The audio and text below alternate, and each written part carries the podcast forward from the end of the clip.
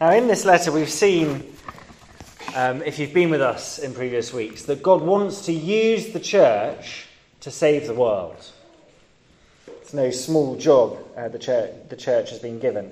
And um, uh, we've thought about the church as if it were a, a ship, and all of us on board uh, trying to, to steer away from the rocks and uh, towards people who are still in the water, uh, drowning, needing saving. And today, at the end of the letter, we see really clear, really clearly, what, what might lead the ship to destruction, uh, where the rocks are, and how to steer away from that and um, uh, uh, to safety and to rescuing others. Uh, here, here, Paul says, um, uh, this final chunk of the letter Beware of loving money, and instead take hold of eternal life. Beware of loving money. Um, so we're on the ship, and we, um, you know, probably have no idea how to pilot a, a great big ship. But do you remember we had um, this uh, excellent find, the um, uh, book called Instructions on Piloting a Big Ship? Perhaps you remember we, um, we discovered this before. Um, but it's no good to us if we don't listen to what it says. If someone gets up and, and has a look and then says, Oh, no, actually, I've got my own ideas, let me tell you how we are going to go about piloting this big ship. And Paul gets back to that sort of idea here, doesn't he? So, um, uh, where we started reading halfway to, through verse 2 of chapter 6. Uh, these are the things, the things he's just been talking about, these are the things you're to teach and insist on. If anyone teaches otherwise and does not agree to the sound instruction of our Lord Jesus Christ and to godly teaching, that is this, in other words, the, the Bible, it's the instructions on how to pilot the big ship. If anyone doesn't agree with that, they are conceited and understand nothing. Conceited is another way of saying proud. And this is the biggest possible sort of pride or conceit. The ultimate arrogance to say, actually, I don't need God to tell me how to do it. Thank you very much. I'm going to work it out for myself.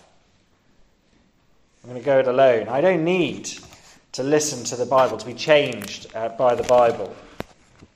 So, however clever someone might be, however many degrees they have, if they say that, really, Paul says, they understand nothing at all.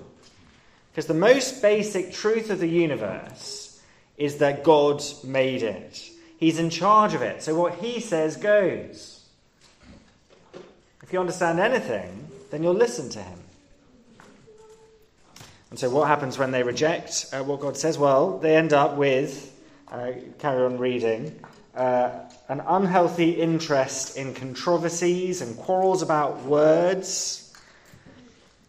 Uh, the, that unhealthy is, um, uh, you know, sick. It, it, it's um, uh, a sign of ill health.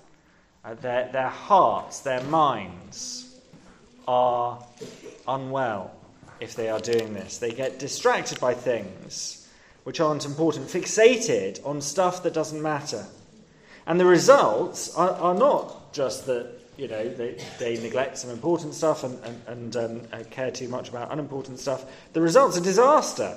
Uh, this is the way that the ship is going to crash into the rocks. Verse 4 uh, they result in envy, strife, malicious talk, evil suspicions, and constant friction between people of corrupt mind who've been robbed of the truth.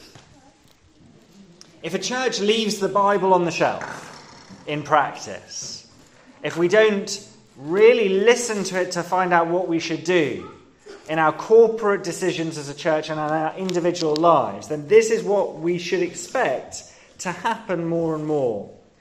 So, churches which would define themselves as liberal, freed from the, the historical shackles of the Bible will increasingly look like this. Now, why on earth would anyone choose to do that? There's one reason given here in verse 5. The end of verse 5, they think that godliness is a means to financial gain. Now, that might sound very strange uh, to our ears. Uh, in the days that uh, Timothy uh, lived, you'd have um, seen professional preachers and philosophers going round from uh, town to town, making money from their ideas. People would pay them to stand up and, and, and do some teaching. And clearly, there was a, a, Christian version of that, using Christian teaching as a tool uh, to make uh, money. Now, the warning against that doesn't contradict what Paul had earlier said in chapter 5 about um, teaching elders being paid for their work. But it ought to make us cautious. Because if someone loses sight of what godliness, uh, real Christianity, real religion is actually about, then they will begin to want, run after the things of this world. If eternal life does not fill someone's focus, then this world will. And in this world, money is power and pleasure and gain. And money makes the world go round, people say. But look at how Paul continues. Verse 5 They think that godliness is a means to financial gain, but godliness with contentment is great gain. For we brought nothing into the world and we can take nothing out of it. But if we have food and clothing, we'll be content with that. Those who want to get rich fall into temptation and a trap and into many foolish and harmful desires that plunge people into ruin and destruction. For the love of money is a root of all kinds of evil. Some people eager for money have wandered from the faith and pierced themselves with many griefs. Uh, Paul described that early on in the letter as uh, shipwreck. They've made shipwreck of their faith by chasing after money. Now imagine I um, uh, went into uh, Northampton Museum. Anyone been to Northampton Museum? Um, imagine I went to Northampton Museum and uh, found uh, the most valuable paintings and items that I could and, and picked them up uh, and, and hold on to them and said, said to people, look at, look at these amazing things I have. Look how rich I am.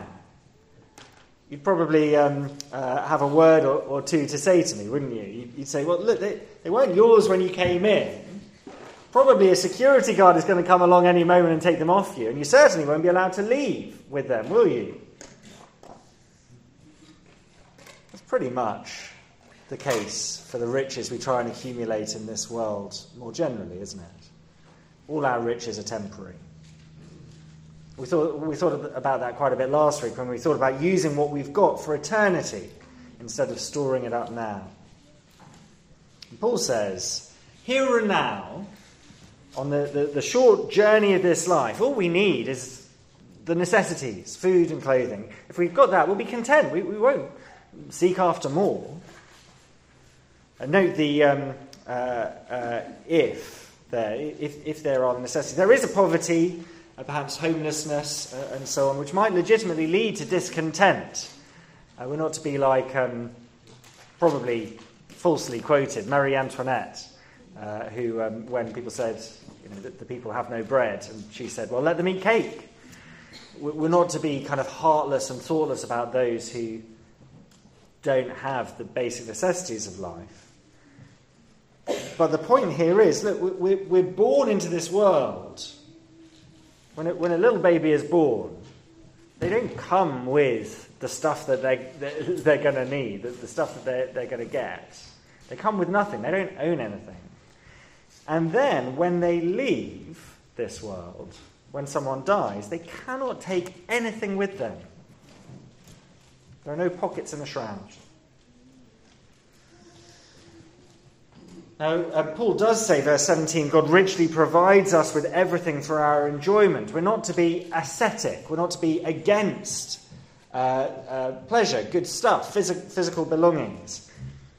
But we are to recognize the difference between necessities and luxuries. We're to be content with having what we need, and everything else is a bonus from God. The overflowing of His generosity, which should result in the overflowing of thankfulness from us. If we don't have those things, we oughtn't be discontent. Perhaps it would be helpful uh, to uh, make a column, make two columns. and jot down one column of necessities. Uh, what, what do I really need? What sort of house? What sort of uh, stuff? What do I need? And then another column bonuses or luxuries. Uh, what kind of house do I actually have? What kind of stuff do I actually have? What extra income has God given me? And be careful to be grateful for the extra stuff that God has given us. Because many of us, realistically, will be taking some stuff for granted uh, as if it were a necessity, which is actually luxury. Uh, verse uh, 9, uh, uh, Paul is not talking about um, the, the danger of um, money itself so much as the love of money, people who want to get rich. There's nothing wrong with a Christian having money, having a lot of money. Verse uh, 17 acknowledges there are real Christians who are rich in this present world, but the key thing is our attitude towards money, whether we have it or whether we don't. Back in chapter 4, those, those false teachers seem to be anti good things. We may not like it when there are other Christians who are richer than us. We may assume that there is greed involved. We may uh, scoff um, at um, uh, perhaps the way they must have got their money or the way that they must be spending their money. But actually, that says more about us than it does about them. Being less well off than others may not protect us from the love of money or from greed. Uh, Christians are not against money. Verse 10 uh, has been misquoted very often. It's not money is the root of all evil, but rather the love of money is a root of all kinds of evil. Love of money is a trap. It'll ensnare us. It'll make us want things that we don't have, that God has not promised us. It'll make us covet what others have. It'll lead us uh, to ingratitude, envy, strife, discord, and false teaching. What goes for money, by the way, is true of uh, stuff as well. Uh, children, that's true for you as well as uh, for, for grown ups. Uh, do you think life would be better if you had whatever it is, that, that toy that you really want that someone else has?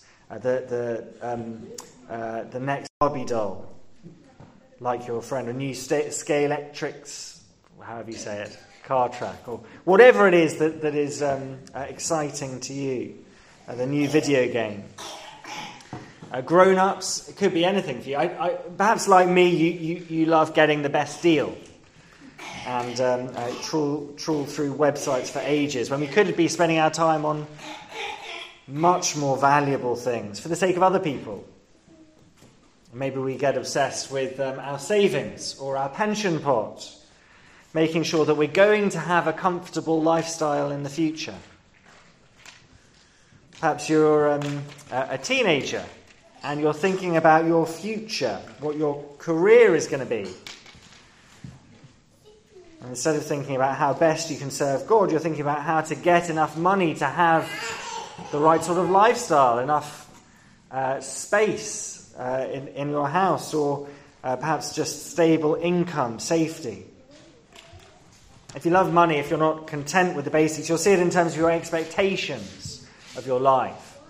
Uh, yesterday's necessity, necess- uh, yesterday's luxuries becoming tomorrow's necessities. Your hopes uh, for yourself or for your children, perhaps. And eventually, a love of money will stop us being able to concentrate when we read the Bible stop us wanting to serve in um, the youth group, in Rooted, or in Joining the Dots, or in church more broadly. Stop us from wanting to share what we've got with others, or stop us from wanting to come to church on Sunday when that new kitchen is being installed, or uh, the garden is being done, or whatever it might be. It's been said that um, either sin will keep us from the Bible, or the Bible will keep us from sin. More specifically, this passage, I think, teaches us that either the gospel will keep us from greed or greed will keep us from the gospel. Which do you want to happen? A lack of contentment with what God gives us, a, a greed that, that always wants more, which wants our quality of life to always go up, will end up destroying us. Those are the rocks that we're called to avoid, steer away from. Only the gospel can bring real contentment. And so we're going to spend the rest of um, uh, our time uh, in this sermon focusing on the charge at the centre of the letter to Timothy, verses 11 to 16. Because the key idea there, and it comes up again afterwards, is take hold of eternal life. That's the alternative uh, to the love of money. Uh, verse 11 But you, man of God, flee from all of this and pursue righteousness, godliness, faith, love, endurance, and gentleness. Fight the good fight of the faith. Take hold of the eternal life to which you are called when you made your good confession in the presence of many witnesses. If um, Timothy is going to be a good leader in the church, Paul says the first thing he's got to learn to do is run away. That might be surprising. Uh, children, there might be a question which that might help you answer in your booklets. The first thing that a leader has to do is run away. And we all need to recognize our weakness uh, whether we are uh, new to Christianity or, or, whether we've been Christians donkey's years, uh, whether we're um, uh, ordained ministers. Uh, we all need to recognize our weakness. We need to see that any of us can be tempted. And so to run away from temptation. We all need to do that. I need to set limits for myself about how much uh, time I will spend thinking about um, saving money or trying to get money. Uh, parents, you need to help your children to, to do this. If you can see that they really love getting uh, stuff, uh, don't fuel that by giving them catalogues to look through to, to work out what they want for their birthday or for Christmas. In the church, we need to do that in, in our structures. We, we try to uh, flee from temptation by making sure that that um, the elders don't have access to, to money or financial details. Um, and that Matthew and others are, are, held to account by being part of a team. We need to flee from temptation, all of us, and, and um, uh, individually as well as together. But of course, it's not just avoiding sin- sinning that will sustain a Christian in this. It is avoiding, it's, it's not just avoiding those rocks, it's, it's steering towards the good things that we need to get to safety and salvation for ourselves and others. Um, so pursue, Paul says, flee from uh, these things and pursue righteousness, godliness, faith, love, endurance, and gentleness. Being a Christian means dedicating your energy to pleasing God, to being like Jesus. Have a look at those things. They're there in verse 11. Are you proactively pursuing them?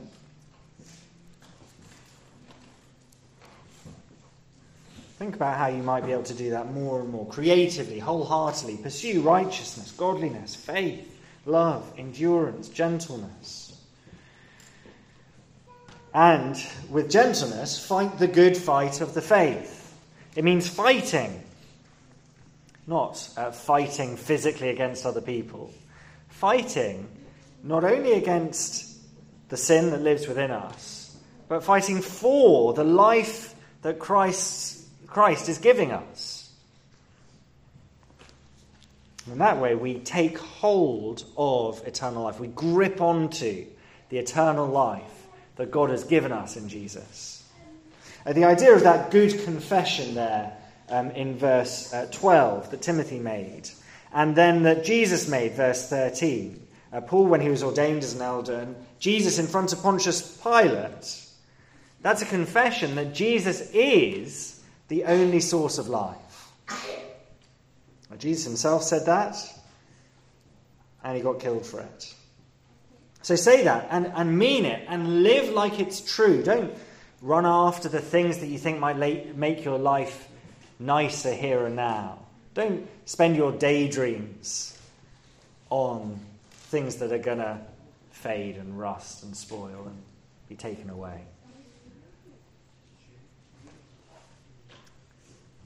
Grip onto eternal life. If we're on a lifeboat, we're not to get out the sun lounges and enjoy ourselves. We're to get involved. Flee, pursue, fight, hold on to eternal life.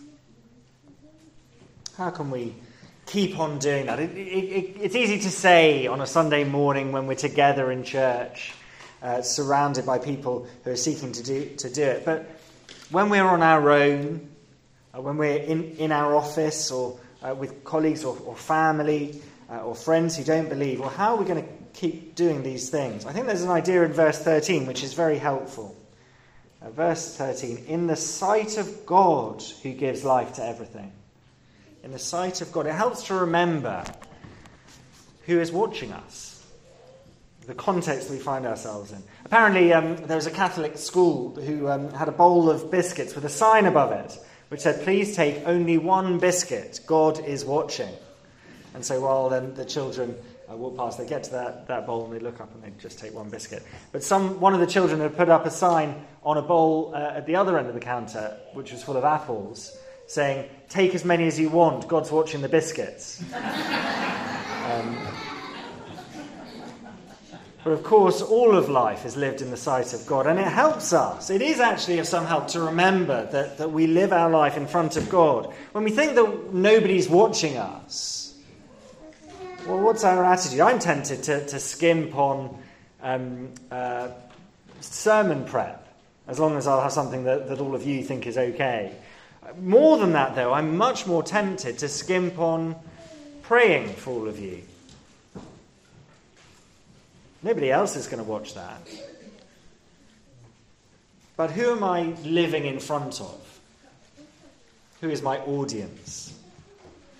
Knowing that God is watching, it's not like the idea of um, uh, an elf on the shelf, if you've come across that, a way to kind of manipulate behavior. God isn't watching us, waiting for us to slip up and tell us off. No, He's watching us like a parent watches their child, eager for us to to grow into people of truth and love and faith and so on. The things that we do in our lives matter to God. He is watching because it matters to Him. And so our lives are lived in the presence of God. It's true for church leaders like Timothy, it's true for church members. It's true for everyone, actually. Our lives are lived in the presence of God. And so, uh, verse uh, 19 we are to live to please the God who's watching us, and so we're generous in ways that, that nobody else might see. This is talking about the rich being generous with their finances. It goes for every part of life. In this way, they will lay up treasure for themselves as a firm foundation for the coming age, so that they may take hold of the life that is truly life. In eternity, we will treasure the godliness that we have pursued in our lives. Perhaps you thought after last week's Giving Sunday that, that you want to start giving to the gospel work that we're doing as a church family. Well, living life in the sight of God, taking hold of eternal life, will mean acting on that, not just leaving it there as a nice thought, but doing it. And living life in the sight of God means living eternal life now grasping hold of it, not letting go of it. So beware loving money, take hold of eternal life. Watch out for those rocks and join in in piloting the ship to safety for, you, for your sake, for the salvation of others. So the final charge of the letter combines the warning we've been seeing and that positive charge to treasure and hold out, hold on to and hold out the glorious message of salvation. Let me just read out uh, those last two verses of the letter. Timothy, Guard what has been entrusted to your care. Turn away from godless chatter and the opposing ideas of what is falsely called knowledge, which some have professed, professed and in so doing have departed from the faith. Grace be with you all. Let's pray.